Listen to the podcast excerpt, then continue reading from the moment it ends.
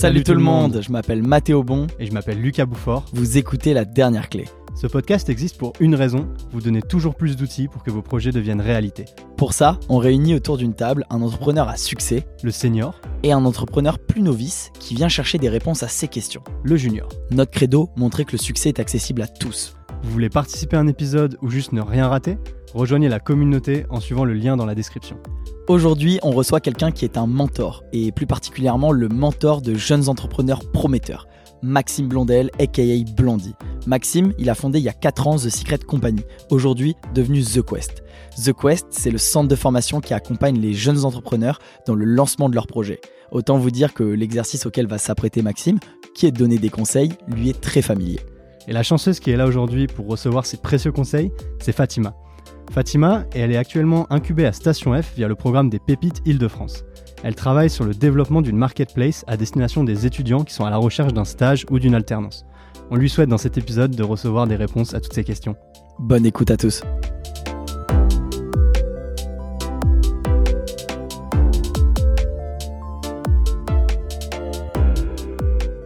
Ok, on est parti. Euh, ça fait très plaisir, Mathéo, de te retrouver après cette petite semaine euh, de vacances. Là, on revient, Ouais. on revient du sud, on a pris un peu, un peu de couleur, donc euh, Ah, ça fait du bien. ouais, ça faut- fait du faut- bien. il faut prendre je suis trop content de, de retourner un, de retourner un podcast. Ça On y allait pour la dernière clé aussi. hein. C'est ça, exactement. C'est ça. Vous verrez sur YouTube euh, prochainement. Ouais, restez, restez branchés. Aujourd'hui, on a le plaisir d'accueillir Maxime Blondel, aka Blondie. Comment ça va? Merci les gars de m'accueillir. Et Ben. ça va très bien. Et vous, vous, vous faisiez quoi euh, dans le sud? Euh, C'est un- déjà un grand plaisir de, de t'avoir. et euh, dans le sud, bah écoute, euh, on se, on se, on se dorait un peu la pilule et puis on s'est retrouvé euh, pour avec Mathéo pour pour une pour tourner une vidéo. Ah, Est-ce qu'on Ouais. le dit? Est-ce qu'on le dit? Bon, on peut, on peut un peu teaser. Ouais, allez, Non, mais en fait, on a. euh, moi, je, viens, je suis d'origine du Sud. ok. Euh, moi, j'ai mes parents dans le Sud. Et on a une amie du master qui s'appelle euh, Roro Cuisto sur les réseaux. Elle s'appelle pas vraiment Roro Custo, hein, elle s'appelle Aurore. Comme Blondie, c'est pas là. Ouais, voilà. qui fait des vidéos food, en fait, sur TikTok, Instagram. Je pense, je sais pas si t'as déjà vu, un peu fun. Et du coup, qui, euh, bah, qui elle, maintenant, s'est lancée à fond sur les réseaux. Et nous, on a un nouveau concept sur YouTube qui consiste à. qui s'appelle Dis-nous tout. Euh, ça consiste à aller voir des gens spécialisés dans leur domaine, euh, d'aller chez eux, dans leur bureau, etc., faire euh, 15 minutes de vidéo et avec des clés hyper activables euh, sur, euh, bah, par exemple, elle était sur TikTok, donc comment tu montes sur TikTok, comment tu cherches l'algorithme, quels sont les petits tips, les outils gratuits, tout ce genre de choses. Des Donc Lucas est venu, euh, ouais, exactement. Donc voilà. J'ai rejoint Mathéo euh, sur sa terre natale qui est euh, la ville de Cannes, Mougins plus, plus Exactement. particulièrement. Donc, euh, donc ouais, non, c'était top. Et euh, en tout cas, moi, je suis trop content de, de, de réenregistrer ma voix, de réentendre ma voix dans un casque. Ça, ça fait encore, ça refait bizarre, tu Ça sais. fait bizarre. On- Blond- on Blondie, avait- il est, il est habitué, ça se voit, on, on le voit sur les réseaux. il, il- il a, il a le truc du podcast, il en fait souvent. Ok, est-ce que tu peux peut-être commencer par te présenter, que les gens euh, comprennent un petit peu mieux euh, à qui on a affaire aujourd'hui? Ouais, euh, donc je m'appelle Maxime Blondel, j'ai 28 ans.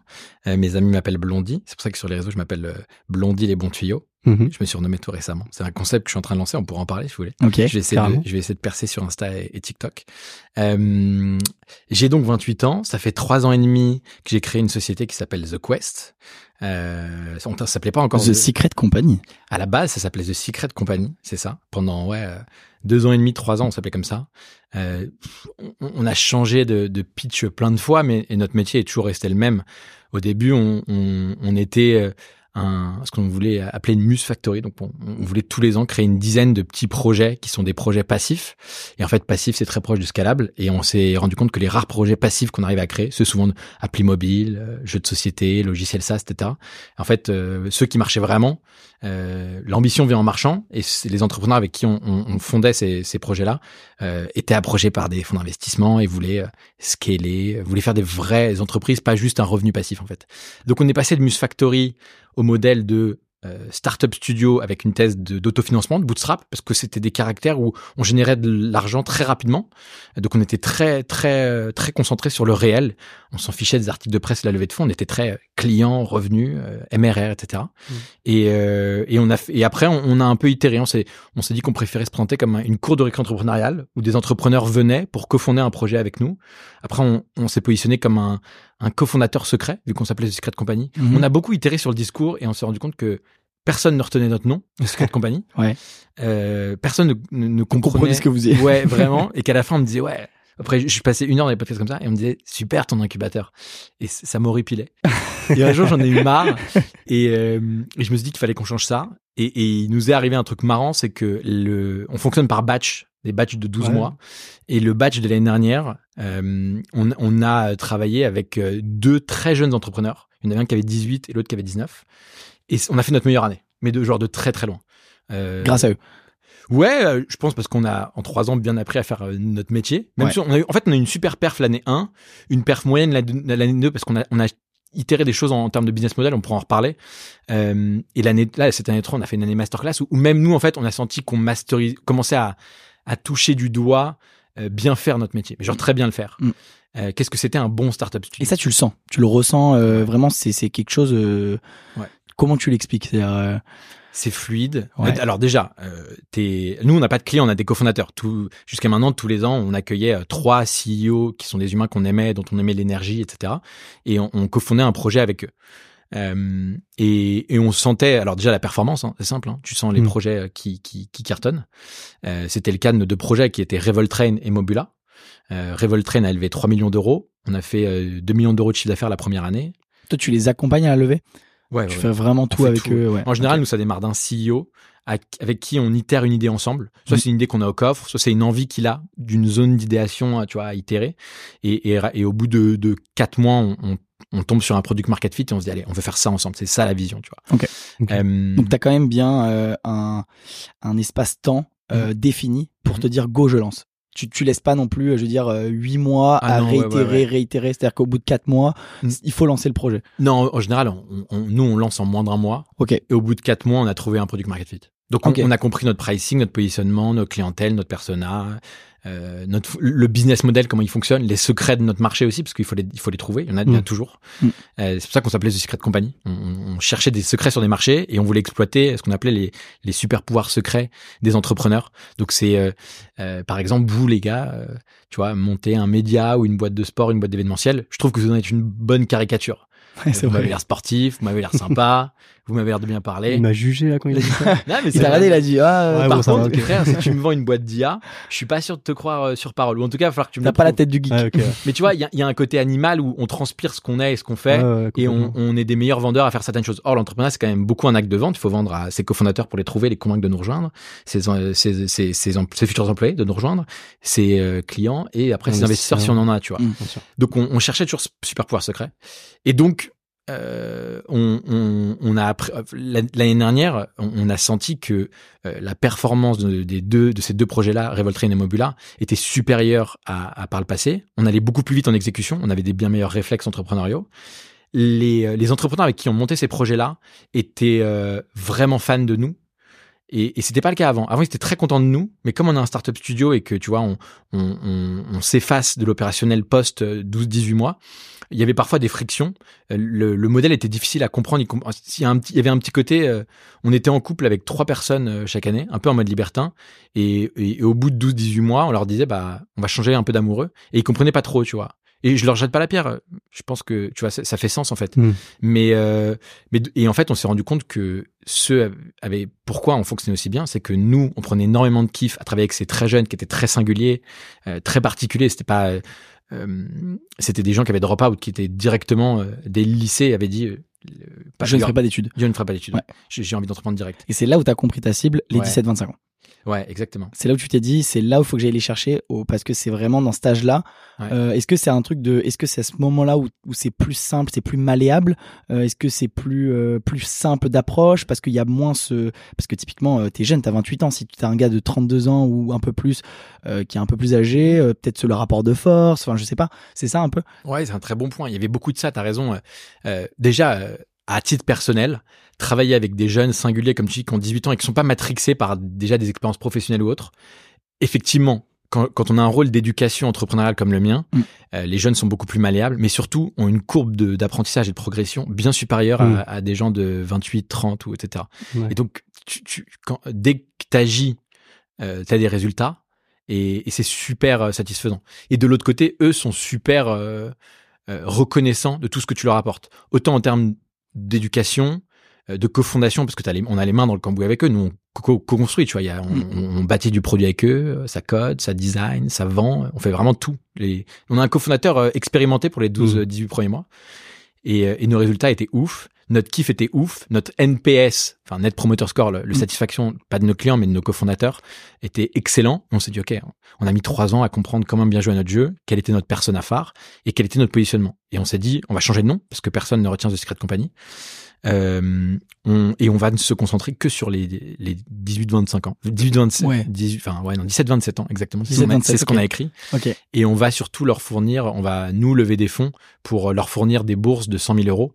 Parce que jusqu'à maintenant, on jouait un peu, euh, tu vois, avec nos, on était en fonds propres et on Hmm. délivrait du euh, 30 000 euros, 50 000 euros au compte-gouttes. Mais c'était pas, c'était très, très, très bien, hein, mais c'était pas assez professionnel. Ça, c'était avec des subventions, c'était vos, vos fonds propres. euh, C'était nos fonds propres. En vos fait, fonds propres. on avait, on a, on a un pôle en interne on crée des agences de services, elles font du cash flow et on réinvestissait tout ce cash flow euh, dans nos startups.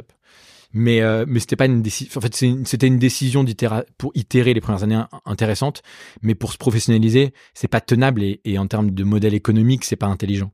Donc euh, donc on a décidé d'adosser un fonds d'investissement qu'on a créé, qui est adossé à, à The Quest Ouais. et qui nous permet de délivrer ses bourses. Euh, et maintenant, on augmente les volumes. On va on va essayer de passer entre 5 et 10 euh, Projets 10 projets par an, ouais. Fort. Euh, on, on le voit hein, depuis qu'on a changé no- notre euh, nouveau site web, nouvelle marque, notre taux de candidature, il a fait x8. Pas mal. C'était pas très compliqué parce qu'avant on en a quasiment Fois 8 de 0, bah, c'est pas mal. Hein. C'est Je-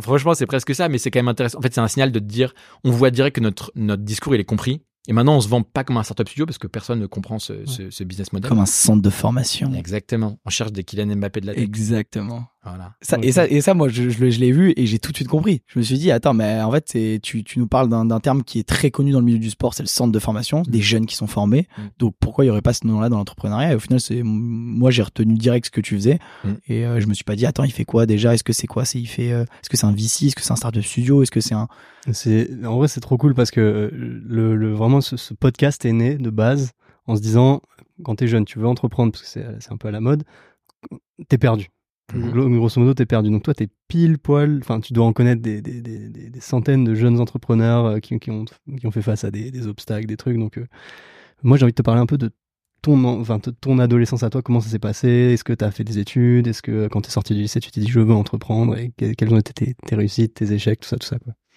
Euh, je pense avoir euh, toujours entrepris depuis très longtemps. Mhm. J'ai recroisé un de mes, mes, enfin mon premier amour il y a quelques années de ça, qui m'a rappelé ça. Moi, je me souvenais pas, mais que déjà à 16-17 ans, quand on s'est rencontrés, j'avais un petit carnet que je cachais dans ma chambre, dans lequel j'écrivais des idées de projets. Je savais pas ce que c'était l'entrepreneuriat à proprement parler, mais j'avais des idées de projets, d'entreprise, de business, tu vois. Et euh, donc c'était des, sites, c'était des blogs, c'était des apps. Euh, j'ai beaucoup composé de la musique. J'avais un groupe de rock, on, on jouait au gibus, etc. Et, en, et, et j'ai pas mal fait de sport euh, aussi à haut niveau. Enfin, haut niveau. Ah, bah, un bon niveau À un bon niveau. L'athlétisme, notamment. Ok. Euh, Quelle, euh, quelle spécialité? euh, cross. Cross. Cross, cross country. Ah, bien. Country, ouais. Euh, Tu faisais les crosses des collèges, lycées et tout. Ouais, notamment. Mais Ça, ça, ça, c'était gentil, ouais. Ouais, c'est pour ça. Ouais, ouais, Les bons souvenirs. Des bons souvenirs. Euh, donc je pense avoir ouais toujours entrepris, mais et- le vrai déclic, c'est que moi je voulais être journaliste et je, et je suis allé sur Twitter parce que je voulais suivre des journalistes. Et sur Twitter, j'ai découvert la, un autre segment qui est assez actif, c'est les entrepreneurs web. Hmm. Et, et en fait, j'ai bifurqué. Je voulais plus être journaliste et je voulais être entrepreneur, entrepreneur web. Et après, je suis tombé dans la marmite de YouTube. Et là, ça s'est vraiment lancé. Euh, mais j'ai toujours eu mes petits projets secrets, mes petits Hmm. blogs secrets. euh. T'as fait quoi sur YouTube? Alors pas sur YouTube, mais j'avais des blogs. Ah ok. J'avais des blogs où j'écrivais sur l'actualité, j'écrivais sur plein de trucs. Ouais. Et toi, tes, tes parents, ils t'ont un peu soutenu là-dedans ou c'était Ouais, compliqué Moi, j'ai des parents incroyables. Alors, Ah ouais. j'ai toujours fait ça en secret, je l'aurais je l'aurais toujours caché. Mais j'ai des parents incroyables qui ont très vite, on, on, on est, euh, enfin, tu vois, plusieurs frères et sœurs et qui ont toujours compris qu'on était tous très différents. Euh, Mon grand frère, tu vois, est hyper érudit, polytechnicien. Moi, j'ai arrêté les études à bac plus 2 et ils m'ont grave soutenu. Même si j'arrivais avec ma peur en mode, euh, voilà, je, tremblais pendant un mois et je venais leur annoncer que j'arrêtais les études. Mais oui, ils savaient très bien que j'allais leur annoncer ça. Mais ils ont, ils m'ont toujours encouragé pour le coup. Ça, j'ai eu beaucoup de chance. Ouais. Cool. C'est chiant d'avoir un grand frère. hein. Putain. Moi, il, a- il il mis la barre un peu haute, putain. Ouais, mais en fait, faut- franchement, c'est un bon message Non, à c'est passer. bon faut message, grave clairement. se détendre. On se, on se stresse trop par rapport aux autres, que ce soit nos amis ou nos grands frères ou autres.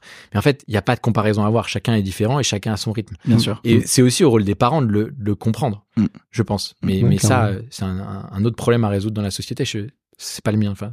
Donc c'était quoi ton ton puisque la Quest, tu disais euh, The Quest, pardon, c'était il y a trois ans et demi, quelque chose comme ça.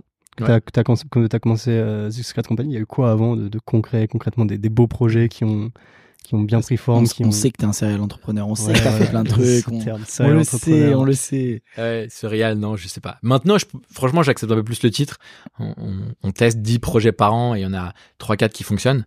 Euh, donc maintenant, j'accepte le titre. J'ai vu beaucoup de business models, beaucoup de types d'entrepreneurs différents, beaucoup de marchés. Mais comment j'ai démarré? Euh, Ma première vraie expérience entrepreneuriale, je la fais au, je me retrouve un peu par hasard au bureau des étudiants et on est l'IUT Paris Descartes, une école de 2000 personnes. Je fais des, vraiment, on fait des gros événements. Donc des soirées de 1000 personnes, des week-ends d'inté de 700 personnes. Et là, moi, j'ai mon petit chéquier perso. En plus, on avait une asso, enfin, je vous passe les détails, mais on avait une asso étudiante, euh, BDE qui était, que l'université ne reconnaissait pas. Donc on faisait des trucs dans, ouais. notre, dans notre coin.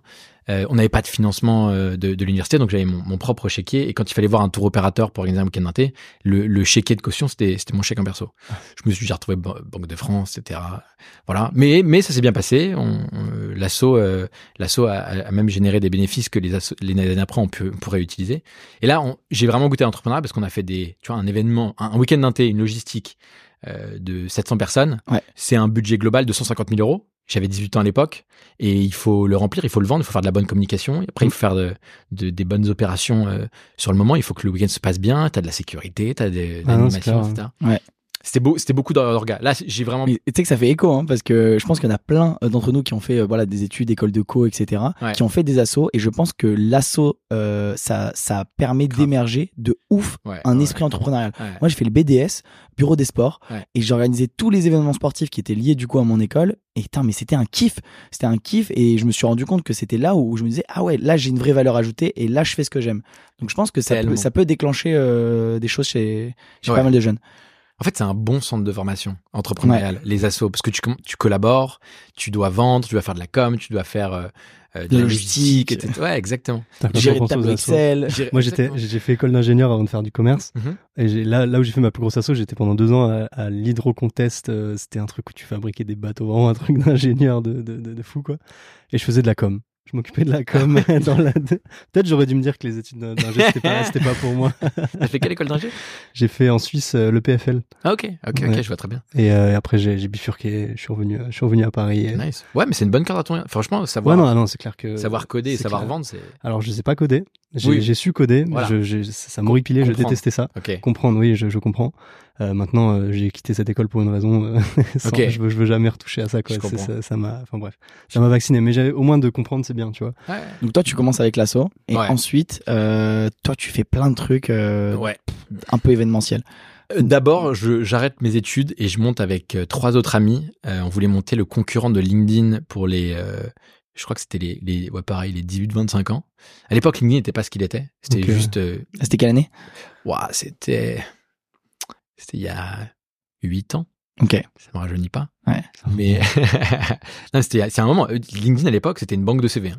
Ah, c'était que ça. Il y avait pas de que stage, alternance. Ça peut te rassurer. Non, on a tu- eu Eric Larchevêque dans le dernier épisode qui nous parlait Ah des oui, trucs ok. de 1990. Ok, ok, ok. ok, ok, ouais, Donc là, effectivement. 2015, ça va encore. Je veux dire, euh, Là, effectivement, ouais. t'es pas trop en boomer. Ok.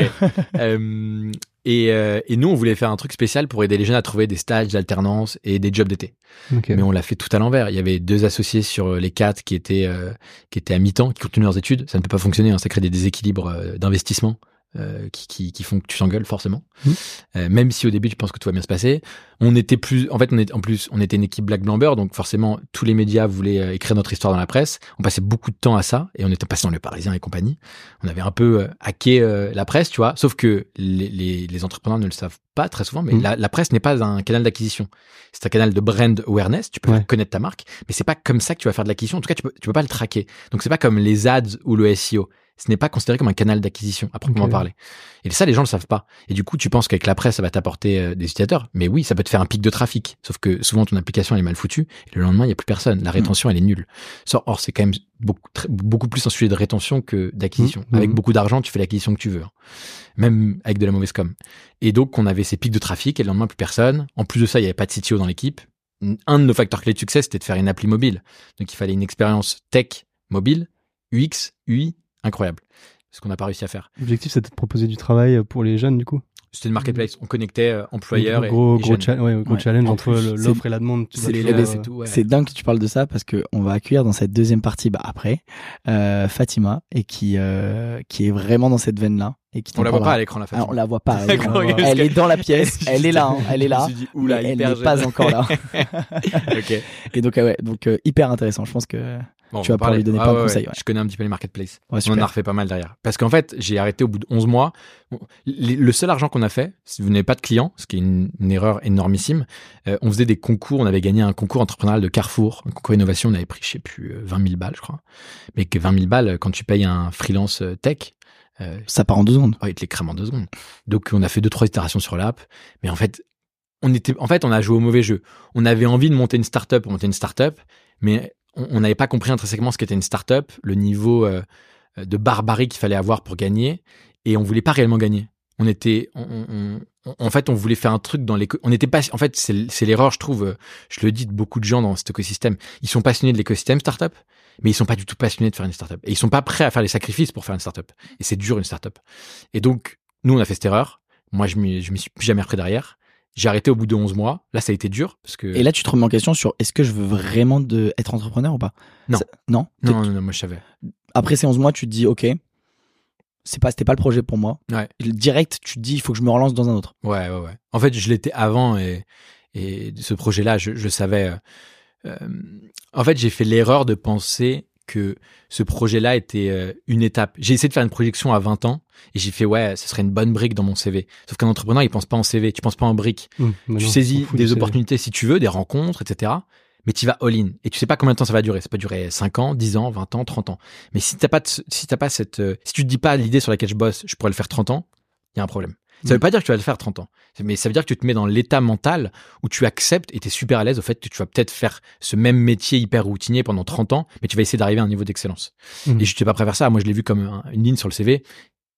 Énorme Je connerie. pense que beaucoup pensent ça. Ouais, je sais, ouais. Ouais. C'est une connerie. Et vu qu'aujourd'hui, le- l'entrepreneuriat, comme on le disait, c'est à la mode, Ouais. je pense qu'il y en a beaucoup qui se disent Ah, mais c'est génial, je vais monter une première entreprise. Comme ça, derrière, les gens vont pouvoir voir sur mon CV que j'ai monté une boîte. Mais. Donc ça veut dire que tu ne penses pas entrepreneurial. Là, tu, tu penses juste à te, à te mettre une ligne en plus pour Exactement. après postuler chez je ne sais qui. Ouais, surtout un entrepreneur n'a pas de CV. hein. Si ça se passe bien pour toi. Ouais. euh, Ah, moi, ça, fait, je penser pas combien à- de temps j'ai pas ça fait, fait mon penser CV. à hein. mon père qui me dit euh, euh, note bien euh, tes fiches de paie et tout pour la retraite. Ouais. Euh, papa, t'as pas bien pas compris ce, que, ce que je veux faire là, de ma vie et tout. Non, enfin, c'est- ah, plus de- enfin, ah, peut-être, mais On est voué à- ça doit disparaître. On s'en fout de la retraite, nous, tu vois. franchement, honnêtement. en théorie, si je fais un truc que j'aime, je peux le faire jusqu'à ce que je crève, tu vois. euh. Ouais, alors ça, tu vois, moi je, je suis persuadé de ça, mais je pense qu'on se trompe toi et moi. Parce qu'en fait, on a le biais de l'énergie. On a encore beaucoup d'énergie. Ouais, ouais, ouais. Et qu'en fait, je pense qu'à 60 ans, tu commences à... Même si t'es très passionné, Tu fatigues. il est possible que tu fatigues. Et tu sais pas ce qui peut arriver dans la vie. Et en fait, c'est un peu une connerie. Moi non plus, je cotise pas et tout, mais c'est un peu une connerie, je pense.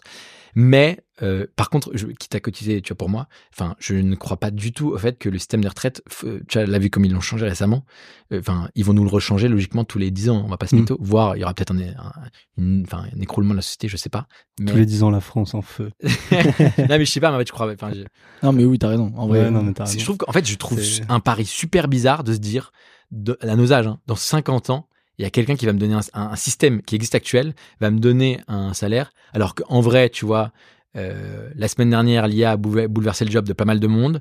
Il y a 10 ans, Internet a bouleversé le job de pas mal de monde. Il peut se passer beaucoup de, de, de phénomènes Ouais. comme celui-ci qui fassent que dans 50 ans, mais on se dise, what, une retraite? Mm. Mais en fait, plus personne travaille de toute façon, parce que les, les robots font le job à notre place. On kiffe tous, on est tous des artistes. Ouais. On sera bien des cons d'avoir cotisé. Et toi, au tout Ce n'est pas, un- ce n'est pas un conseil financier, je précise, non. c'est une opinion personnelle. Et toi, au tout début, quand tu montes, euh, bah, du coup, ce premier projet, puis derrière, tu nous expliqueras le reste. Est-ce que tu arrives à te payer? Comment tu vis? Pas du tout, je suis chez mes parents qui acceptent très gentiment de me, me blanchir euh, et de me nourrir. Encore aujourd'hui?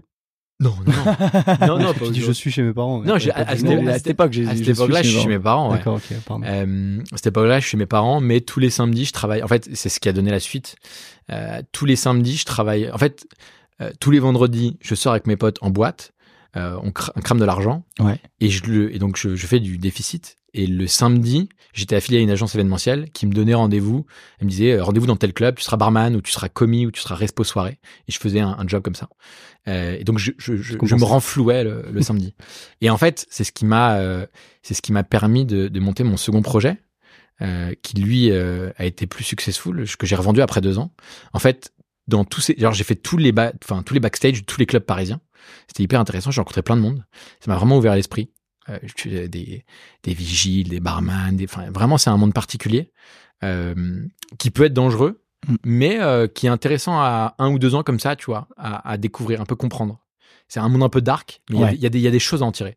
Si tu tombes pas dans la darkness et que tu restes très peu de temps, je trouve qu'il y a des, il y a y a quand même des belles opportunités, des belles choses. Ouais, des belles leçons. De font voir comment fonctionne un club. C'est assez similaire à une société. Tu vois, il y a, différentes hiérarchies. Il y a un mec qui, enfin, tu vois, il y a des gens qui sont là pour euh, ta sécurité. Enfin, c'est assez intéressant. Il y a même beaucoup de leçons assez poétiques que j'ai vues en club, alors que c'est alors qu'il y a des soirées qui sont hyper cracra. Ouais, ce que j'allais dire, c'est les soirées sont à, à l'opposé poétique, de la poésie. ouais, ouais, non, mais je- après, je sais pas, peut-être parce que les soirées se faisaient longues, je commençais, Ouais, ouais. tu vois, à divaguer. Il faut qu'on invite, euh, faut qu'on invite Taylor Chiche, euh, les soirées parisiennes. qui nous explique un peu, à Los Angeles surtout. Ouais, il y a, il y a des, en tout cas, c'est des bonnes écoles, comme le, le BDE. C'est une bonne Ouais. école si tu restes pas, je trouve, ad vitam aeternam. Et, euh, et j'ai rencontré énormément de prestataires euh, d'animation événementielle, donc euh, des breakdancers, des DJ, des photographes, euh, des châteaux gonflables Mm. aussi, enfin tout ce que tu peux imaginer en animation événementielle. Et j'avais tout dans mon téléphone. Et vu que les gens le savaient, mes potes, quand ils organisaient un anniversaire ou mon grand frère qui se mariait, machin, ils me demandaient, ouais, un contact, groupe de jazz, breakdancer, j'ai besoin, tu vois. Et moi, je les donnais gratuitement. Je me dis, mais c'est bizarre, ils veulent tous ces contacts. C'est bizarre qu'ils les aient pas. Moi, je les ai. Je pourrais grave les vendre. En tout cas, à des inconnus. Et donc, j'ai créé un site à ce moment-là qui s'appelait animationévénement.com. Et euh, Des groupes de brésiliens, de, il y avait tout, de tout. ce que tu, enfin, des trucs même inimaginables. Euh, tu vois, il y avait des, il y avait Des nains.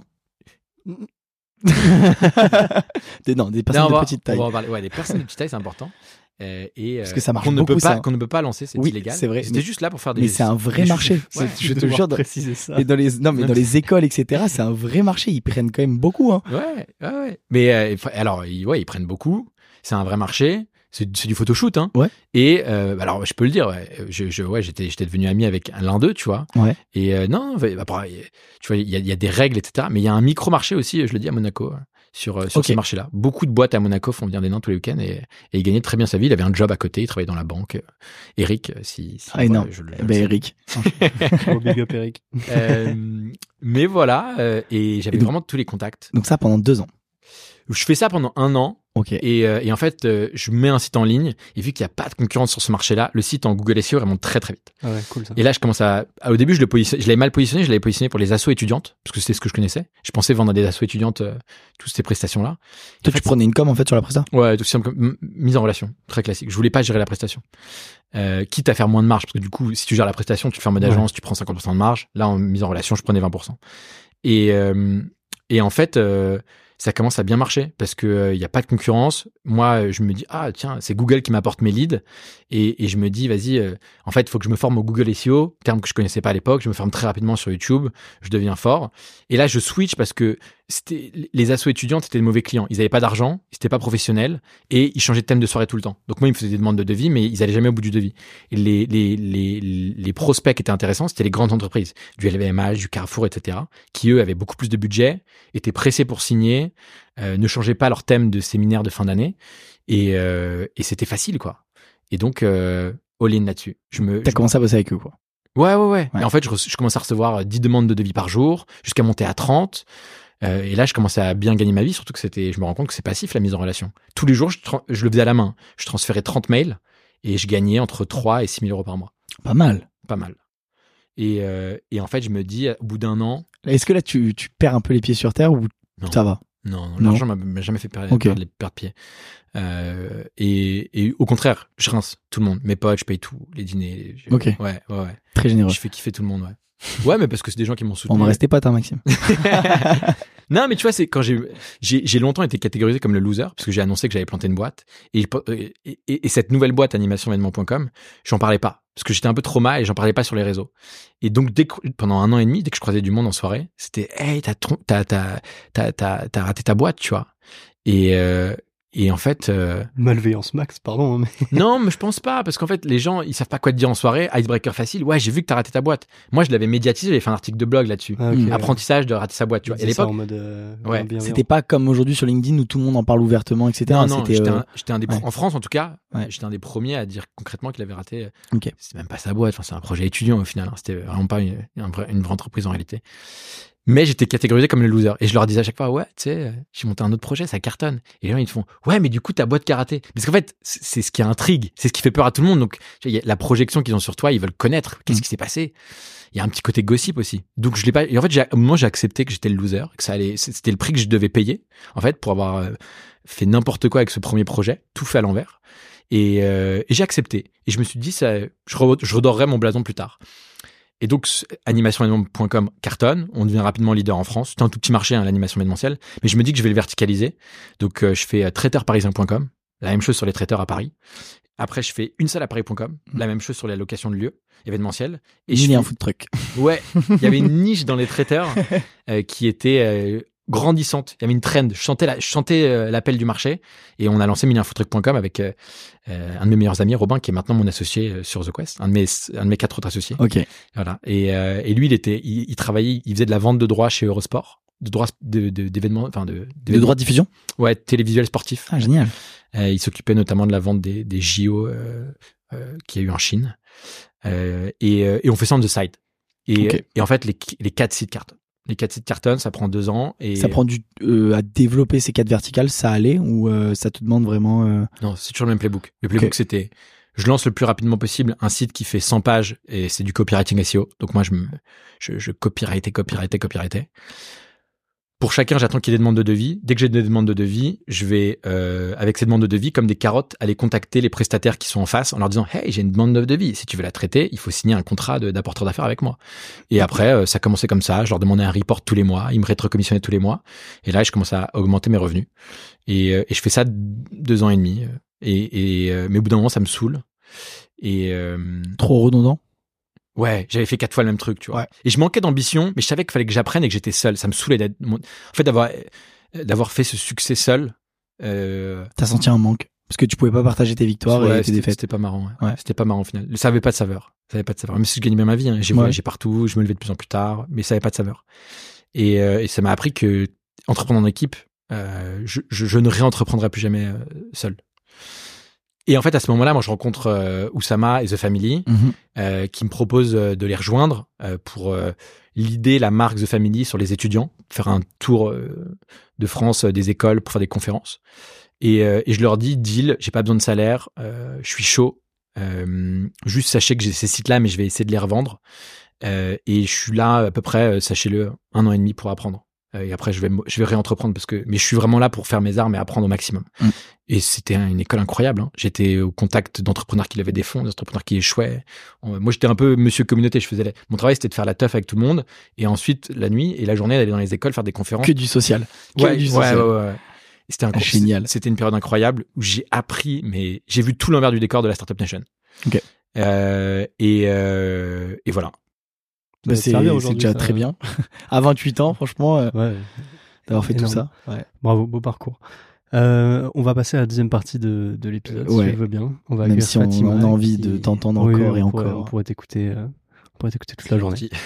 Euh, on va accueillir Fatima qui va venir te poser ses questions. Elle est là un peu pour recevoir tes conseils euh, sur son projet, sur euh, ça peut être ça peut être des questions pro, ça peut même être des questions perso, l'équilibre travail perso, tout ça, ça peut être ce qu'elle veut. Elle est là, c'est son moment. Elle a une demi-heure pour elle. Donc on se dit à tout de suite dans la deuxième partie.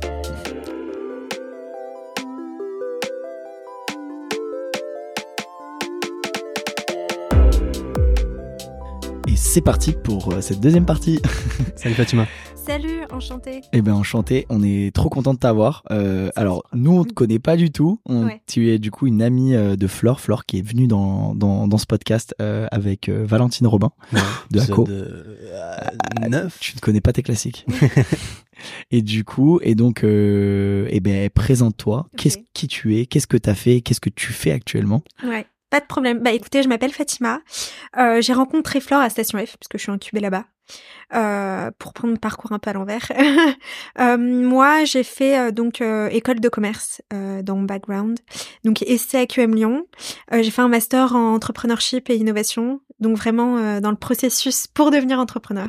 Ah le M Lyon du coup l'entrepreneurship. Exactement, c'est ça. Il est bien le master non Écoute, On va a en nos avant. expériences, mais euh, oui. On va dire que euh, c'est pas celui qui m'a le plus aidé. Je dirais plus que c'était le bachelor de l'ESSEC, euh, qui m'a donné vraiment des bases business. Euh, mais euh, effectivement, c'était une expérience, quoi. Donc, on rejette aucune expérience. Bien sûr. C'était intéressant. Et puis, du coup, j'ai rejoint Station F via la Pép- les Pépites Île-de-France, puisque je fais partie du Pépite Sorbonne Université. Bravo. Merci. quand même? Depuis quand du coup?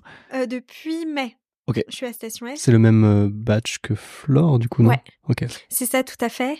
Euh, et du coup, euh, bah, je suis rentrée à Station F pour un peu m'accélérer, puisqu'en fait, euh, donc le- je vais parler de mon projet. Hein. Euh, c'est Swire, et donc en fait, c'est une plateforme euh, qui permet de matcher les étudiants et les entreprises pour trouver des stages alternance.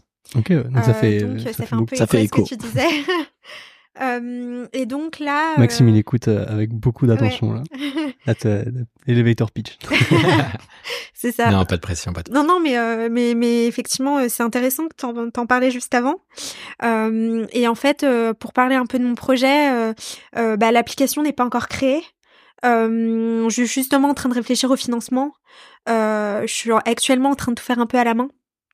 Euh, Puisque j'ai eu une expérience en recrutement avant, Euh, c'est une expérience qui m'a beaucoup beaucoup apporté.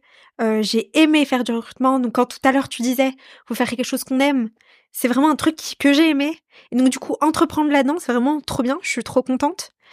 Euh, mais effectivement, il y a des difficultés parce que j'ai jamais été entrepreneur.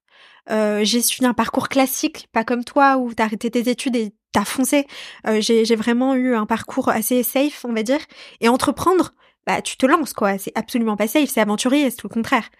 Euh, et donc du coup, euh, à ce niveau-là, j'ai des questions à te poser Mhm. euh, par rapport à ton parcours, par rapport à, au fait que effectivement euh, la façon dont tu non, puisque tu es un serial entrepreneur, comme on le dit depuis tout à l'heure, euh, avoir un peu euh, ton retour d'expérience euh, pour voir un peu déconstruire toute la peur qu'on peut avoir ou euh, bah, juste répondre à mes questions. Mhm. Euh, et donc, euh, bah, bah, une de mes premières questions, ça va être, toi, tu as eu la chance de beaucoup entreprendre. Et je me demandais, puisqu'il y a beaucoup de parcours comme ça, où il y a des entrepreneurs qui, ont, qui sont un peu serial entrepreneurs, mais qui ont entrepris beaucoup de fois, et qui disent tout le temps, bah, c'est à partir d'un échec qu'après on arrive à entreprendre. Est-ce que tu penses vraiment qu'il faut, dès la première boîte, avoir besoin d'un échec pour être sûr du succès après? Ou est-ce que dès la première boîte, on peut avoir du succès? Dès la première boîte, on peut avoir du succès. Les statistiques euh, donnent pas raison euh, à, à cette phrase, mais on peut euh, avoir, euh, dès le premier projet entrepreneurial, euh, du succès. Maintenant, j'aime à penser qu'en réalité, ceux qui ont du succès entrepreneurial sur leur premier projet, disons, de start-up, c'est pas réellement le projet. Ils ont eu des projets, euh, quand ils étaient étudiants, de side project, de blog, ils ont entrepris peut-être des assos, peut-être un groupe de rock. En fait, ils ont été entrepreneurs, ils ont, ils ont entrepris des choses. Tu peux entreprendre un groupe musical, un groupe de sport, une start-up, euh, du freelancing, tu peux entreprendre plein de choses.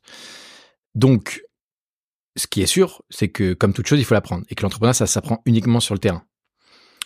Mais, ce qui me fait tilter dans ce que tu me dis, Mm. c'est que tu, tu, euh, tu montes en exergue directement un grand mot et un gros mot qui est l'échec. Mais en fait, être entrepreneur, c'est échouer tous les jours quotidien. ouais. Ouais, des petits trucs. Il y a pas un gros échec. Le gros échec, c'est d'arrêter sa boîte. Mais après, si t'as aimé, tu te relances, tu, tu retestes. Mais, mais c'est pas des, c'est pas des échecs très importants. On s'en fiche. En fait, on, on, on, on va, euh, on va adorer tout ce sujet de, euh, ouais, euh, qui a, qui est successful, qui est pas successful. Lever des fonds, c'est pas être successful. C'est, c'est un outil de croissance. C'est un beau milestone qu'il faut fêter. Mais derrière, il y a le, plus- le plus dur qui arrive, de devoir manager cet argent et faire de la croissance avec. Donc je, je pense pas qu'il faille se dire ok il faut à tout prix que j'ai un échec pour après peut-être réussir. Faut essayer de gagner comme comme au sport. Essaye de gagner. Si tu arrives pas c'est pas grave. Tu pourras t'auras peut-être t'auras sûrement un autre match derrière. Il y aura d'autres compétitions. Mais faut pas. euh, En fait c'est pas une logique euh, scolaire. C'est pas j'ai une bonne note j'ai pas une bonne note. C'est plus un, un. Faut le voir comme une compétition de sport. Tu démarres t'es dans les poules et il y a plein de compétiteurs. Et il va falloir essayer de gagner le maximum de matchs. Et le maximum de matchs c'est peut-être euh, le, le bah, tu vois, le maximum de rendez-vous pour euh, de rendez-vous clients pour rester dans le réel, de rendez-vous où tu vas gagner de l'argent. Et si ça se passe bien, bah, tu vas commencer à comprendre ton marché et tu vas aller pouvoir chercher des plus gros clients. Et donc là, tu montes en peut-être huitième de finale. Et petit à petit, tu vas monter, monter, monter, monter. Peut-être que la demi-finale, c'est une levée de fonds. Si t'es une startup et qu'il faut lever des fonds pour accélérer, si c'est utile pour toi. Et la, et la finale, effectivement, ça dépend de ton objectif. Ça peut être, euh, en fait, juste euh, générer beaucoup de dividendes et, et, et, et, que tes, tes associés, tes actionnaires et tes employés bah, euh, reçoivent des dividendes et des bons salaires. Ça peut être euh, un exit, revendre sa boîte. Ça peut être une IPO, une entrée en bourse. Faut voir c'est quoi ta finale à toi. Mhm. Mais euh, mais voilà. D'ailleurs, je pense que c'est un bon conseil pour les gens qui entreprennent pour la première fois ou qui justement ont peur de l'échec ou qui euh, qui sont pas à l'aise dans le chaos. Essayez de rendre l'entrepreneuriat gamifié et didactique. Moi, je l'ai vu chez The Quest. euh, C'est pour ça qu'on prend la métaphore du centre de, de formation et c'est pour ça qu'on a gamifié notre site. Vous irez voir sur notre site, vous comprendrez. On a gamifié tout notre accompagnement sur 12-18 mois. Il y, a, il y a des levels euh, qu'il faut débloquer. Il y a une toute petite partie de théorie, mais c'est un centre de formation, donc on est sur le terrain tous les jours, c'est de la pratique. C'est pour ça que je te prends ce parallèle, c'est que le sport euh, rend la chose beaucoup plus fun. Et toi, dans ton cas-là, essaye de gamifier, de rendre didactique la chose. Te dis pas, ok, c'est une étape dans ma vie et je vais échouer ou réussir. Non, chaque semaine, comment je fais pour avoir un client de plus que la semaine précédente? Semaine 1, un client. Semaine 2, deux clients. Semaine 3, trois clients, etc., etc. Ouais, donc rester dans le concret à fond, quoi. Ouais. Et éviter euh, de céder à une peur euh, qu'on peut avoir. Ouais. Ok. Parce que toi, Fatima, aujourd'hui, t'as peur ou c'est Non, même pas. C'est juste que je- j'ai l'impression, notamment aux États-Unis, tu sais que l'échec est glorifié un peu euh, dans la start-up. Et du coup, je me dis, est-ce que c'est vraiment un passage obligé? Mais en fait, tu devrais même pas te poser la question. Genre, tu démarres là. Oui. Il y a pas oui. a d'échec. Tu, vas- tu oui. dis-toi que tu vas gagner. Oui, oui. C'est une, c'est une question. c'est ça. hein. Mba- Mbappé, il démarre le match, il dit, il y a que la gagne. Tu me Mais c'est tu hyper, hyper, pas il- d'âge. Il en tirera les, Non, les non, conclusions, tu vois. Oui. Ok, ok, ok. Donc euh, ouais, c'était euh, c'était un peu la première question, histoire de débrou- débroussailler un peu le terrain. Ok, ok. Toi, t'es, seul ou t'es associé sur ce projet? J'ai un associé. T'es un associé? Euh, moi, je suis à temps plein dessus. Mhm. Et donc, le, la principale difficulté là, à l'heure actuelle, donc le gros pain point, on va dire, c'est créer une app. Ok. Puisque moi, j'ai aucun background euh, tech. Et en fait, euh, je me demandais au niveau, euh, tu sais, comment bien choisir euh, un expert. Puisque moi, je suis absolument pas dans le, Mhm. dans le domaine tech. Mhm. Et du coup, je me dis, c'est une de mes, de mes principes. Enfin, de mes principales difficultés, c'est de me dire, ok, il faut pas que je me trompe parce que forcément, euh, ça coûte beaucoup d'argent, comme tu l'avais dit Mhm. tout à l'heure. Euh, comment toi, euh, bah, tu choisissais euh, ces, ces experts et dont toi-même, t'étais pas forcément expert dans ce domaine, quoi? Comment tu faisais? Quels conseils tu pourrais donner? Quel que soit ce que, ce que tu entreprends, il ne faut ja- la règle qui est simple qu'il faut se mettre en tête, qui est une des règles des Américains, c'est qu'il ne faut jamais déléguer ou choisir un prestataire ou un employé pour un job que tu n'as pas fait pendant un bon moment et que tu commences à sentir que tu masterises. Si tu le fais, t'as perdu. Tu peux que perdre beaucoup d'argent parce qu'en fait, tu t'appre- t'apprends rien et tu peux rien transmettre à l'autre. Et tu peux même pas le, diriger. Tu peux même pas voir si, euh, imaginons qu'il te fausse et qu'il fasse semblant de travailler, tu ne le verras pas. Ce qui est un gros problème quand tu as une entreprise, parce que c'est un jeu d'équipe euh, et, il faut arriver à mettre dans un sens et mettre en marche une équipe pour gagner et, et générer de la croissance. Donc, je, je pense pas que ce soit. En fait, je pense que c'est pas la bonne stratégie. Rappelle-moi le, le pitch de ton projet, c'est une plateforme de mise en relation pour. Les entreprises et les étudiants pour trouver des stages alternance. Ok. Première chose que je ferai à ta place, je je, je me poserai un petit moment. Désolé, je vais un peu divaguer, mais je, je pense que c'est pour l'utilité de ton projet. Je vais, je me poserai sur cette proposition de valeur que tu proposes au marché. Tu, là, tu me dis, je vais aller voir des entreprises pour leur Mhm. proposer des étudiants et je vais faire la mise en relation. C'est ça. Ok. Le monde n'est pas aussi simple que ça. Quel type d'entreprise? C'est quoi C'est, je sais pas, une entreprise, je sais pas, uniquement dans la restauration, qui ont. Tu parles de chaînes de restauration ou tu parles d'indépendants qui ont un restaurant? Il faut que tu arrives à comprendre l'habitude de ta cible.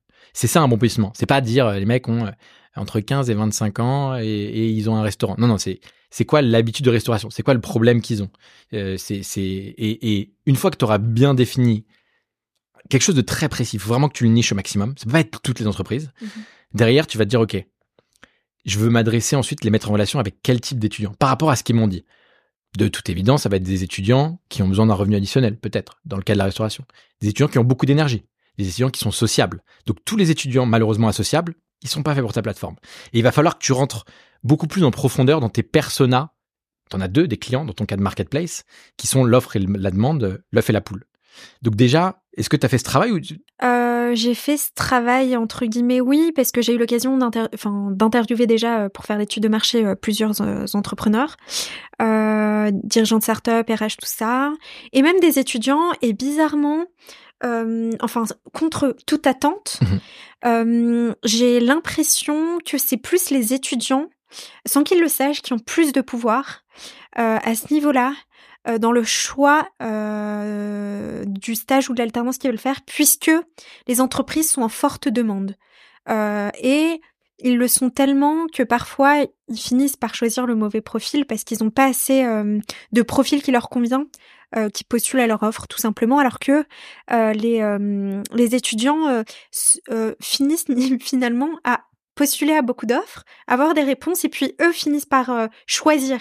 Hmm. Euh, et j'ai eu l'expérience, bah, du coup, euh, il y, a, y a pas longtemps du tout avec une cliente où j'ai eu l'occasion euh, bah, de, de, chercher des profils, de chercher des profils, et j'ai fait un entretien avec une, une, étudiante. Et elle, elle m'a dit, alors trop, vraiment, je m'y attendais absolument pas. Au début de l'entretien, elle m'a dit, alors voilà, euh, je, je vous explique, je vous le dis tout de suite. euh, Moi, j'ai plusieurs offres. J'ai déjà des entreprises qui m'ont dit OK pour ce pour Hmm. cette alternance. Donc, euh, bah écoutez, on va quand même faire l'entretien et puis je vous dirai euh, en fin de semaine si je vous prends ou pas. Et je vous mettrai euh, et je vous mettrai les points forts et faibles qui font que je vous ai choisi ou pas. Finalement, elle a pas choisi ma cliente. Elle a expliqué pourquoi. Et ma cliente au téléphone, quand je l'ai eu pour faire le petit feedback, était hyper étonnée puisqu'elle a jamais jamais eu de stagiaire ni d'alternant. Elle m'a dit mais enfin parce qu'elle a eu l'occasion aussi de, de l'avoir en entretien. Elle m'a dit j'ai pas aimé le fait que bah, c'est limite moi qui suis en entretien et pas elle. donc en fait même les entreprises Le rapport de force, il changeait, quoi. Exactement, Ouais. c'est ça. Et donc c'est étonnant. Ah, insight intéressant. Euh, Alors, c'est- très rare sur des marketplaces que ce soit euh, euh, l'offre qui, qui fixe les règles du marché et pas la demande. Je comprends pourquoi sur ton marché où tu places des stagiaires et, et alternants, ils aient beaucoup plus de choix euh, et qu'ils soient plus exigeants en plus la nouvelle génération. Donc on va dire que je te, je te crois sur parole sur ce, cet insight marché que tu as trouvé et tu penses que c'est le secret de ton marché. Oui. Ok, c'est intéressant. Donc euh, là sur, ta, sur ton site web, sur ta page euh, de ton service, comment ça s'appelle? Soyer. Soyer. Il faut le citer pour les caméras. Soyer. Toujours, toujours être en mode Soyer, vente. soyer. Toujours, un peu un toujours. mix entre le swipe et to hire, embaucher en anglais. Ok. Donc pour comprendre. D'accord. Swire. Euh, Est-ce que tu parles aux deux cibles sur ton compte Insta et sur ta page? Oui. Ok. C'est l'erreur classique des startups. Dans des marketplaces qui démarrent. Ne faites pas ça. Ne faites- non, il faut, il faut toujours faire un choix. Et il faut comprendre en, fait- en général qui fixe les règles et qui est la, en fait, qui est la rareté. Enfin, Je te prends, je te prends un exemple. Tu, tu prends, euh, tu prends Airbnb, plateforme de mise en relation. Tout leur site, la, la page principale, ne parle que aux clients qui payent.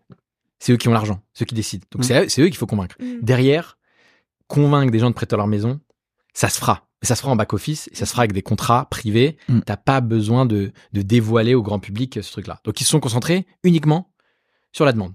Les clients qui, qui cherchaient euh, hôtel ou Airbnb à l'époque, il y avait une hésitation. Donc il faut les, il faut les convaincre. Dans ton cas, visiblement, c'est l'offre qui fixe les règles sur ce marché, du, du placement de stagiaires. Mais ce ne sont pas eux qui payent. Mais ce ne sont pas eux qui payent. Tu t'adresses à une, une market, un sujet de marketplace qui est des, il y en a des comme ça, qui sont un peu complexes. Mais, si je comprends bien, si je lis entre les lignes, les entreprises, c'est pas celles qui sont difficiles à convaincre. Il y- en a plein qui cherchent des, des stagiaires et, et de la main d'œuvre euh, pas chère. Si, si on parle Je pense que même toi, t'es t'es friand de ça. Non, on prend pas de Un stagiaires. pas de stagiaire Non, ouais, non. Mais non. En fait, il y a beaucoup de mauvaises startups qui prennent des stagiaires. Ouais. En fait, si, si tu veux, si tu veux prendre le monde en un temps record, ce qui est la mission des startups, pourquoi en- en- embaucher des novices? Bah, après, c'est bizarre comme, parfois euh, un Ouais. souci, euh, un souci financier. Parfois, c'est peut-être un souci financier aussi. Ouais, ouais, clairement. Ouais, ouais, mais je pense qu'il y a d'autres alternatives que. Après, il y a des très bons stagiaires, c'est pas ce que je veux dire. Nous, on a pris le parti pris de leur dire le plus. En fait, si vous n'avez pas l'argent pour embaucher des, des CDI qui sont forts ou qui, sont, qui ont grave la dalle, mais des gens à plein temps, euh, c'est qu'en fait, il faut faire plus d'argent et, et vous ne devez pas recruter maintenant, très probablement. Ou alors, vous devez aller lever des fonds. Mais, euh, mais, mais le jeu et la concurrence, même internationale, et l'intensité concurrentielle est trop forte pour euh, aller se battre avec une armée de stagiaires. Enfin, Ouais. c'est comme se dire Napoléon, tu vois, il n'avait pas des stagiaires, euh, tu vois. Tu pars à la guerre, tu prends pas des stagiaires en fait. Tu prends des gens qui ont été traînés. Non, mais c'est vrai, c'est vrai. Et la le- métaphore est dingue. faut le la dire. comparaison de, de Napoléon, en vrai, c'est Ça, on va vrai. le sortir, Bref. on va, on va. Il n'empêche qu'il y a un marché.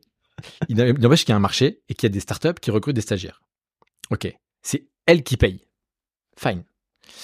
Mais ton facteur clé de succès, c'est que sur Swire, comparativement à tes concurrents, tu es un moyen de justification qui soit effectif, que tu as, tu captes les meilleures personnes qui cherchent des stages sur le marché. Je pense que la question, la problématique à résoudre est celle-ci. Qu'est-ce que tu peux créer comme fonctionnalité dans ton produit ou ton offre qui fait que plutôt que d'aller sur euh, des concurrents, on va pas les citer, ils vont se dire je vais pas aller chercher mon stage sur cette plateforme. Moi, je ne vais passer que par Swire. Qu'est-ce que tu- la question c'est qu'est-ce que tu peux créer? J'ai plein d'idées, mais peut-être qu'on peut faire l'exercice. Euh, oui, en fait, euh, il y a quelque chose que j'ai pas mentionné, c'est vrai. Euh, et tu me donnes l'occasion de le faire, donc merci. Mhm. Euh, c'est que hum, ce que j'aime bien aussi du fait que je le fasse à la main euh, et que je voulais et que je veux intégrer euh, dans, dans l'app en tout cas, c'est euh, au-delà de la scolarité faite par le stagiaire alternant, puisque c'est les hard skills qui sont valorisés euh, par les entreprises pour les stages alternants, c'est même au-delà. C'est aussi les soft skills. Mhm. Ce que j'appelle soft skills, bah, c'est euh, le feeling qu'on peut avoir. Mhm. C'est euh, les expériences qu'on a eues auparavant et qui du coup peuvent matcher ou pas avec euh, les valeurs de, de l'entreprise, l'ambiance, tout ça. Puisque en fait, euh, malheureusement, il y a beaucoup de stages d'alternance qui n'ont finalement pas abouti, malgré sur le papier, les missions bah, convenaient pa- parfaitement, etc. Mais sur place, euh, la vibe, les valeurs de l'entreprise ne passaient pas.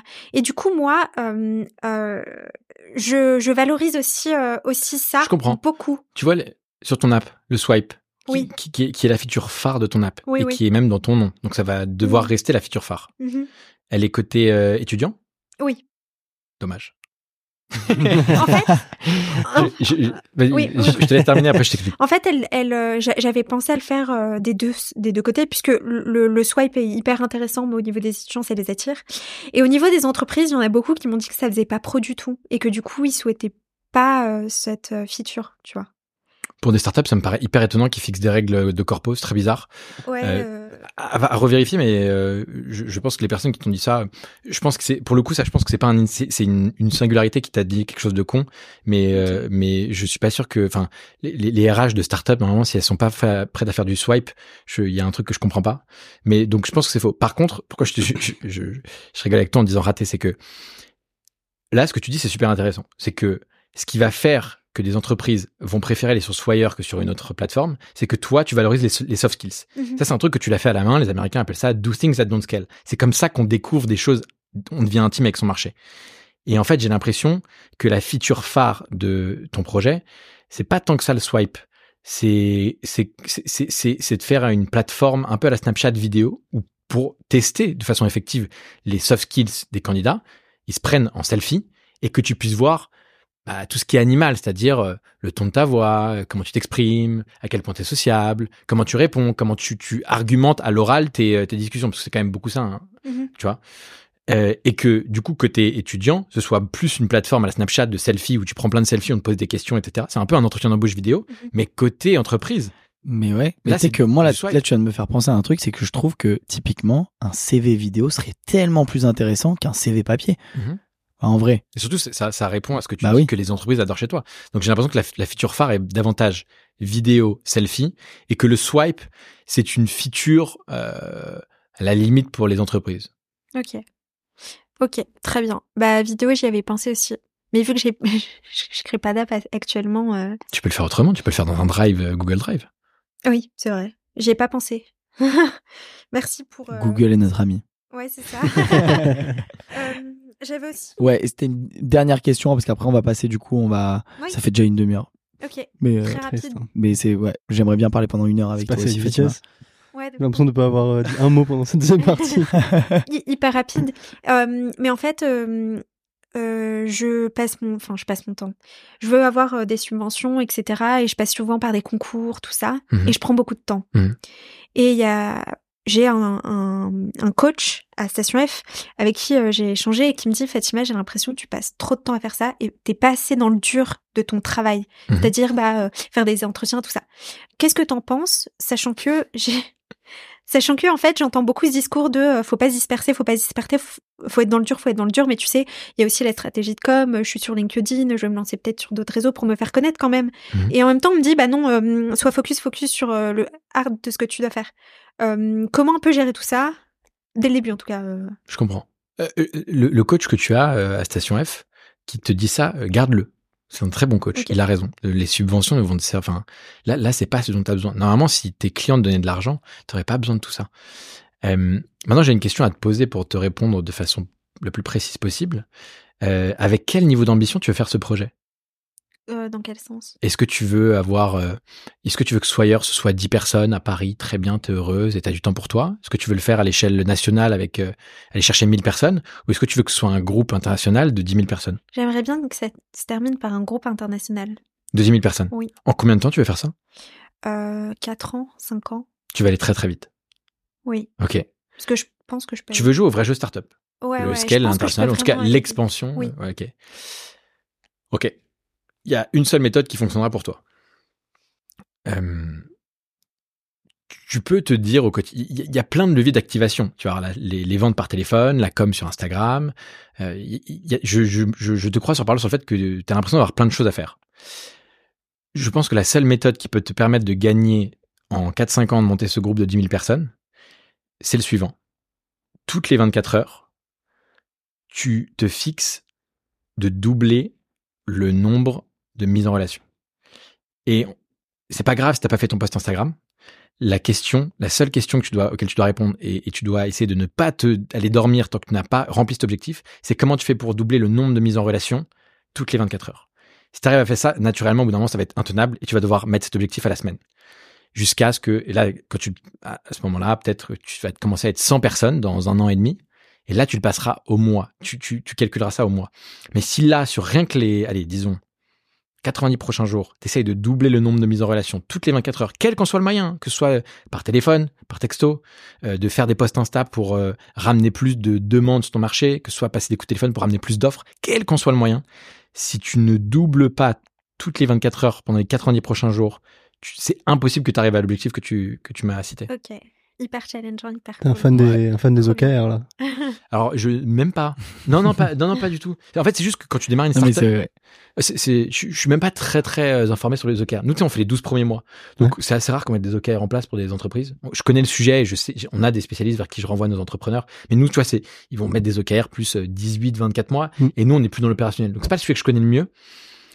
Mais, mais ce que je connais, c'est, c'est, c'est la violence entrepreneuriale. Et quand tu une startup, ce que tu, le plus gros cadeau que tu peux te faire quand tu as ce niveau d'ambition, en, dans un laps de temps aussi resserré, ce qui est inhumain, le scale, c'est, c'est, ça va pas avec la fonction humaine, euh, c'est de te demander, tu prends la, la, ce, qu'on a, ce que les Américains appellent la North Star Metrics, l'étoile du berger un petit peu, et tu te dis, donc dans ce cas-là, là, je- moi je la connais, c'est le nombre de mises en relation. En général, c'est hyper corrélé à ton succès. Vu que tu prends de l'argent dès que tu fais des bonnes mises en relation, si tu les doubles toutes les 24 heures, à la fin, tu arrives à une, courbe exponentielle.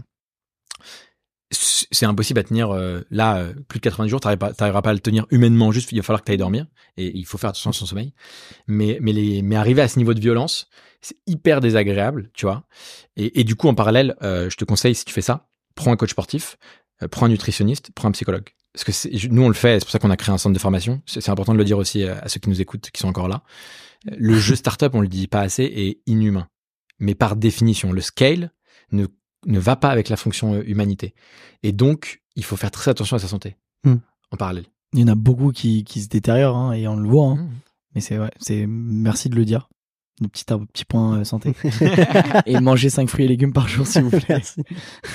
Merci de faire attention à nous. Non, Bah non, bah c'était hyper inspirant euh, comme euh, comme coaching, un peu, je pense pour toi aussi, euh, Fatima. Ouais. Et, euh, et du coup, on arrive à la, la question euh, phare. J'espère que là. t'as révisé, Maxime. Euh, du coup, ouais. Donc, on est obligé de te la poser. Voilà, tu ne vas pas y échapper. Pour toi, quelle est la clé supplémentaire que tu peux apporter à tous nos auditeurs pour réussir ou s'épanouir dans son projet? The Blondie Key. Réussir ou s'épanouir, c'est c'est le cas. Le, un des deux, mais c'est vraiment euh, propre à toi. C'est-à-dire que si c'est pour toi, c'est de la réussite ou de l'épanouissement, ou enfin, pour vraiment mener à bien et être bien dans son projet. Ok. Votre audience, qui nous regarde, l'âge à peu près? Les moins de 30 ans. Les moins de 30 ans, qui ont une Si vous avez plus de 30 ans, ne vous vexez pas. Il y en a aussi. qui ont, Papa, maman, c'est pas pour vous. qui ont déjà un projet ou qui, qui réfléchissent à avoir un projet? Les deux. Euh, ouais, les deux, ouais. Les deux. Ok. En tout cas, les gens qui ont un, un attrait, qui sont quand même venus nous écouter, qui sont encore là à la 55e minute du podcast, donc qui ont quand même cette envie. Tu Ok. vois. Ok, ok. Euh, au début, je, je vous avoue, je voulais faire un petit. Parce que tu m'as dit qu'il fallait préparer cette question-là. Des fois, on la, des fois, on l'envoie même pas. Ah on- ouais, ouais, c'est spontané. Euh, du coup, je voulais, je voulais vous faire un, un petit jeu de mots parce que vous appelez la dernière clé. Ouais. Et moi, j'ai une théorie que j'ai appelée la théorie du trousseau, Ok. qui est horrible. Souvent qui- la dernière clé du trousseau. Ouais, c'est souvent la dernière clé du trousseau qui marche. Et qu'en entrepreneuriat, faut le voir, euh, quand tu veux craquer un marché comme ça, en fait, c'est super rare que du premier coup, tu tombes sur la formule magique, la bonne proposition de valeur, le bon pricing, les bonnes dynamiques, les bons processus, les bonnes ops derrière pour faire tourner la machine, le bon produit avec la bonne UX. C'est- c'est- ça n'arrive jamais. Il faut itérer. Et, et itérer, c'est dur. Mais du coup, il faut se mettre des objectifs à 24 heures et se dire toutes les 24 heures, si je sens pas une vraie excitation de marché, je change, je pivote, je fais autre chose, je teste, je teste, je teste, je teste. Et dès que j'ai trouvé, ah là, je vais doubler tous les tous les tous les 24 heures mes mes objectifs. Euh, mais c'est comme devant une porte. Je sais pas pourquoi. Vous testez un trousseau où il y a 10 clés. C'est très souvent la dixième clé qui va marcher. Donc, euh, prenez soin de vous. Prenez un coach sportif, prenez un nutritionniste, prenez un coach mental, prenez un psychologue et euh, faites attention à votre santé mentale parce que il est très. Si vous résistez assez longtemps, assez mathématiquement, vous allez finir par gagner. C'est la théorie du trousseau. Ok. Ce conseil, il est bien. Non, il est bien. ouais. Ouais. Il est bien. Mais après, c'est c'est marrant parce que tu dis il y a 10 clés. Ouais.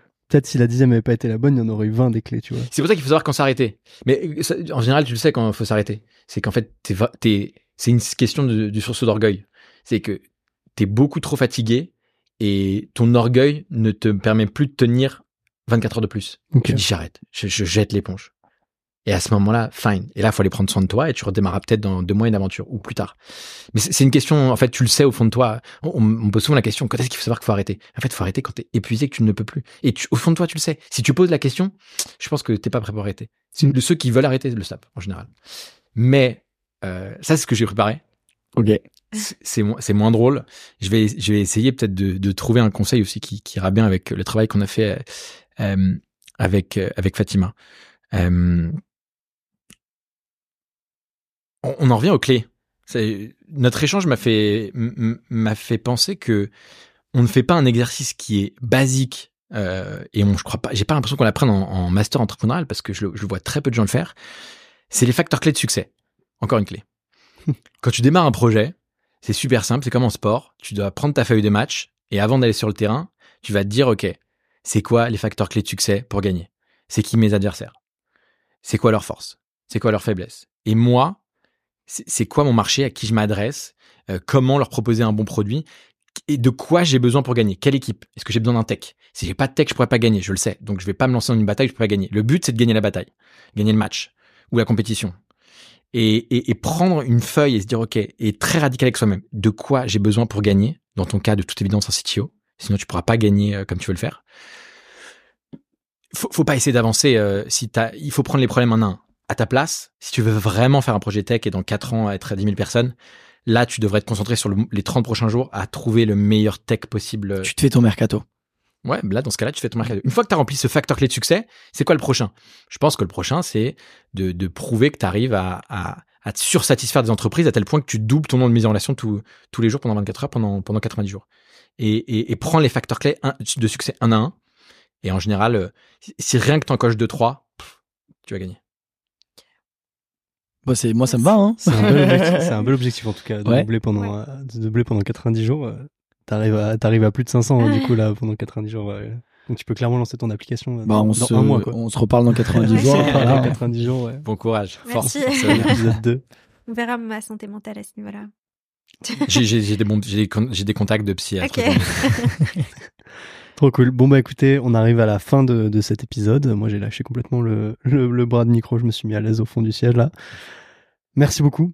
La Merci, première chose c'est merci, euh, Bah merci ouais, vraiment euh, tous les deux d'être euh, d'être venus. C'était un échange, euh, j'ai l'impression qui était euh, qui était inspirant pour vous deux, donc euh, Ouais. donc, donc top. Et j'espère qu'il fera écho aussi sur tous ceux qui nous écoutent, euh, parce que je pense qu'il y en a pas mal qui, qui sont dans le même cas que Fatima ou qui le seront. Et bah, je pense que c'est hyper important euh, d'écouter les conseils de Ouais, Maxime. là, si vous lancez si vous lancez une marketplace là, il y avait il y a eu pas mal de, de petites euh, de petites pépites euh, qui ont été dites, donc euh, donc merci. Euh, comment on peut vous suivre peut-être un petit un petit moment un petit moment promo euh, comment on peut suivre bah, euh, sur mon LinkedIn, Swire Swire. Swire. S-W-I-R-E, ok, E, avec un grand S comme logo. Ok. Maxime, il va de ce pas. Trop bien. Et Maxime, est-ce que peut-être tu peux nous parler du prochain batch, euh, quelque chose Ouais, comme ça, ou rapidement si tu veux. pour, ouais. pour The Quest? Non, Euh, bah si t'as pas envie. euh. Si, si, si, ah bon, bah. grave, grave, grave, Ah bah si, moi je veux faire ça- ma promo. hein. Moi, ça me passionne, ouais. Non, ben, euh, alors nous, on n'a pas, euh, on n'a pas encore réussi à baptiser, on n'est pas communicant. En fait, les entrepreneurs sont des animaux tellement singuliers que si tu leur dis euh, la prochaine rentrée, c'est dans six mois, le mec il va pas t'attendre. Les très bons, ils vont démarrer sans toi. Hmm. Et euh, bon, s'ils ont pas d'idée, parce qu'il y a aussi souvent chez nous pour trouver une idée, dans 50% des cas. Mais en fait, nous, on, on- on accepte, on continue. On, on rencontre une singularité très jeune, duquel on tombe amoureux, et lui a très envie de nous rejoindre. Euh, cinq jours après, c'est plié. Les papiers sont signés et on démarre. Euh, Il y, a une- il y a en général une phase de 30 jours, un, un peu, c'est un peu comme les, les en foot, on- dans les centres de formation, ça s'appelle ça les, les journées de détection, et, et, et où ils vont tester, hein, ils vont tester les, les candidats. Nous, on fait ça pendant 30 jours sur WhatsApp. On, on, on, on itère sur une vision de projet qui pourrait nous exciter ensemble et qui serait pour le, le, le, le, le poulain euh, un projet mission de vie, tu vois, qui colle grave, qui, qui transpire ce projet. Et on va le tester pendant 30 jours pour voir si, euh, en termes de réflexes entrepreneuriaux et de courbe d'apprentissage, nous, on est heureux et lui est heureux avec nous. Et donc, on a ces 30 jours test et après, on signe une term sheet et on démarre, on crée la société. Il y a la bourse de 100 000 euros qui se débloque et, et là, on démarre fort. Donc on démarre en permanence. Et là, on, on vient de terminer euh, deux tests avec euh, deux, un jeune de 20 ans et un jeune de 23 ans. Il y a un projet qui est un logiciel de RPA, Robotic Process Automation, assez proche de l'intelligence artificielle. C'est faire du travail par des machines, par des robots, euh, qui est surexcitant. Euh, et, et un entrepreneur qui sait coder et vendre, donc qui est insto- Génial. instoppable, un super pouvoir quand il sait faire les deux. Mhm. Euh, et on, en 30 jours, on a été super véloce déjà. On a déjà bien itéré. On a déjà bien Ok. fini le projet. Euh, et on va, en vrai, on va mettre un peu une pause en août parce que même, même moi, j'ai besoin de souffler. Lui aussi, tu vois, il a 23 ans, il, il stoppe un job. Et donc, on va prendre 30 jours de vacances et on va redémarrer très fort en septembre. Et on a un autre avec qui on itère depuis 15 jours sur un projet de start-up événementiel. J'en dirai pas plus pour le moment. Euh, Ça tease. parce qu'on itère, mais pareil qu'on va démarrer beaucoup plus fort le 1er septembre et qui, qui me surexcite parce que je vois, on, on- je, pour connaître un peu, je pense qu'on est, je vais m'afficher si c'est pas le cas, mais c'est pas grave, je le dis. Je pense qu'on est sur euh, euh, une typologie d'idées de start-up de l'envergure d'un Airbnb. Si nos 60 premiers jours se passent comme on l'a théorisé et comme on, on- on sent le marché un peu nous répondre, là, on a fait des premiers tests. Ouais. Je pense qu'on a, on a les moyens. C'est une marketplace de l'événementiel Mmh, un peu. ah. En fait, l'idée elle est tellement farfelue. Ouais. Et et toutes les idées de far- une idée de start-up, euh, on on n'a pas parlé, mais qui est bizarre. C'est souvent des très bonnes idées. Et au général, les gens ils disent, Enfin, c'est trop bizarre et tout, j'y crois pas, je vais pas investir, machin, etc. Et 12 mois après, les gens ils s'en mordent les doigts parce qu'en fait, tu dis bah non, en fait, c'est parce que c'était contre-intuitif que, en fait, pers enfin, il y en a peut-être qui l'ont testé, mais mal, etc. Mais, mais, mais on a trouvé une singularité en fait. Ok. S'il y a des gens qui écoutent ce podcast dans un an, tu sais. Il faut voir. Non, mais ce serait marrant, ouais. Et euh, parce que tu vois, tu prends Airbnb. Moi, je partais dans une- en vacances dans, dans une ville qui s'appelait Cadaqués. Mais non. Ouais, tu connais? Bah oui, je connais Ah, très bien, j'allais tous les on va en ans. parler. Euh, et ben Cadaqués, avant Airbnb, il y avait un site web qui s'appelait euh, Rent Villa in Cadaqués. Tu pouvais booker des, des villas dans, dans tu vois. Donc, en fait, Airbnb existait, mais de façon hyper parcellisée et par, par ville, et pas professionnelle. Mm. C'était Mm. de la mano à la mano. Airbnb est celui qui a rassemblé le marché, professionnalisé, mis sur une plateforme et qui a même fait grossir le marché de l'hôtellerie. Là où Accor Hotel, en Comex, au début, se moquait d'Airbnb. Euh, Il faut le savoir. Donc tout ça pour dire qu'il y aura prochainement Pardon, le futur. Airbnb Non, non, dans je l'événementiel. sais pas, mais j'y vois beaucoup de parallèles et on a trouvé un truc sur l'événementiel qui est en plus un sujet que je connais pas mal et que, Ouais. que j'affectionne. Je pense qu'on a trouvé un truc singulier et l'entrepreneur à 20 ans, hyper actif, euh, TDAH, beaucoup de qualités qui font que voilà, ça, ça peut faire un très grand entrepreneur si, euh, si on l'accompagne bien. Je, je, je pense être une dinguerie. À minima, on va beaucoup s'amuser. À maxima, on va créer la légende. Super. Trop cool. Bah, on te souhaite que du bonheur. Tout ce qu'on Ah te ouais. souhaite à toi. Ça, moi, ça m'excite pour toi là. Il est tout seul Pour l'instant, il est tout seul. ouais. Non, Ah coup, non, vous êtes, eh non, êtes- il a, il a enfin, quand même The Quest. Oui, il a The Quest Oui, avec oui, lui, oui, bien sûr. coup, ils sont, sûr, ils il est avec sont nous. 6, plus, voire plus. Ok, bon bah, Bah, écoute, merci. euh, merci beaucoup. On va conclure là-dessus. C'était des très belles paroles. Merci pour ta clé, merci pour tout ce que tu as apporté. Merci Fatima d'être venue. Ouais, merci et à merci Mathéo de toujours être euh, à mes côtés. Ouais, non, ouais, je, bah, je te remercie aussi, Lucas. Bah, écoute. Allez, à dans deux semaines. à dans deux semaines. Salut. Ciao. Ciao.